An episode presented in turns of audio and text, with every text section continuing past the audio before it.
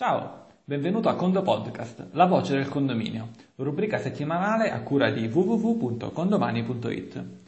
Oggi lanciamo un nuovo servizio gratuito per tutti i nostri utenti, il podcast sul condominio. I temi affrontati spazieranno da consigli sull'utilizzo del social network condominiale, ma anche strumenti per la contabilità. Per la prima puntata ci concentriamo su di un aspetto contabile e il titolo di questa puntata è Lo spareggio del patrimoniale, cioè perché il mio bilancio non pareggia? Ricordiamo che il bilancio di un condominio deve sempre pareggiare, ciò significa che il totale delle attività deve essere uguale al totale delle passività. Su condomani andate appunto sul pulsante bilancio, eh, stato patrimoniale e situazione di cassa. Indipendentemente da quanto sia il totale delle attività, il totale delle attività deve essere per l'appunto uguale al totale delle passività.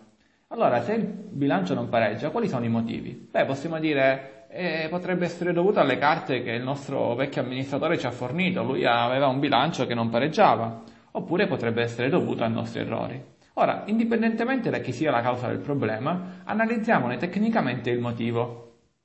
Ci piace ora eh, regalarvi, darvi una formuletta molto semplice da memorizzare e ora ve la dico e poi andiamo a vedere il motivo di questa formula. Tenete bene a mente, niente di più facile. A più B uguale C. Quindi se A più B è uguale a C, il bilancio vi pareggia, se A più B è diverso da C, il bilancio non vi pareggerà.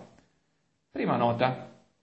Le variabili eh, A, B e C si riferiscono a dei valori ad inizio esercizio. Quindi nel 2015, se ad esempio il bilancio l'esercizio inizia il 1 gennaio e termina il 31 dicembre, cioè sono delle situazioni al 1 gennaio, cioè a capodanno in sostanza.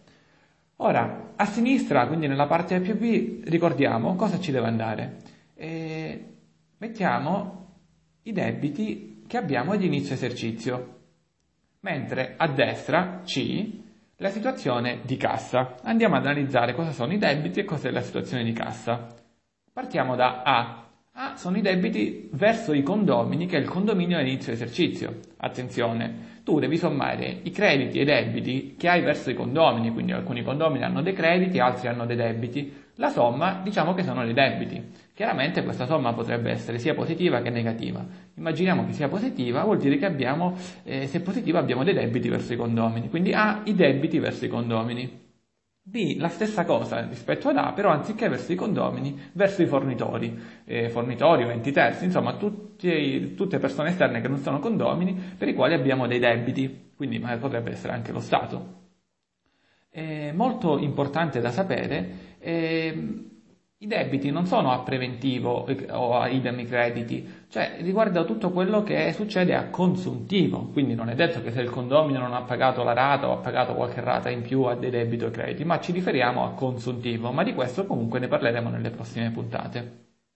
Ora, quindi, i debiti che noi abbiamo verso i condomini più i debiti che abbiamo verso i fornitori, la somma di questi A più B deve essere uguale ai soldi che si hanno in cassa a inizio esercizio. Quindi A più B uguale C. Evidentemente se ho dei soldi in cassa nel mio condominio o li devo dare ai condomini o li devo dare ai fornitori. Oppure appunto li devo spendere e quindi non avrò più debiti verso condomini o non avrò più debiti verso fornitori.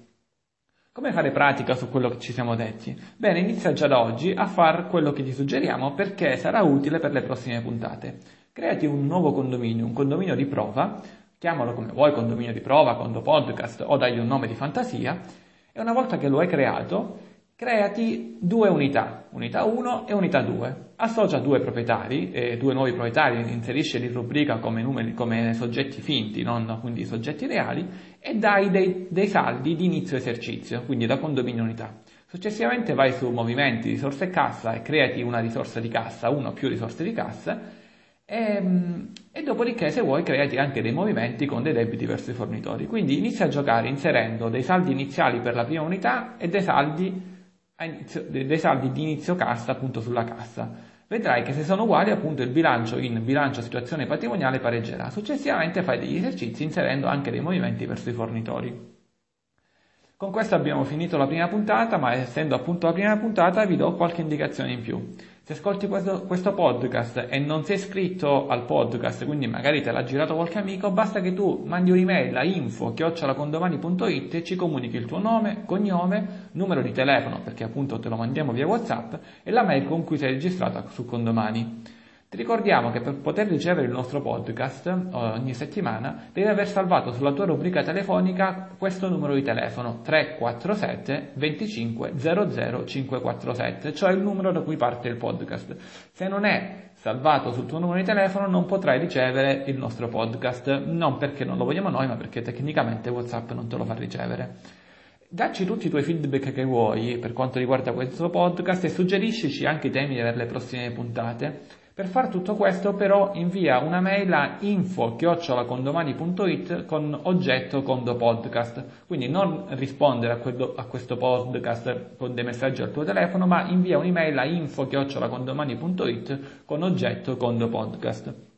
Ogni settimana riceverai una pillola di pochissimi minuti che ti allieterà eh, dandoti preziosi consigli su come migliorare la tua vita condominiale. E allora la prima puntata del Condo Podcast, La voce del condominio, è terminata.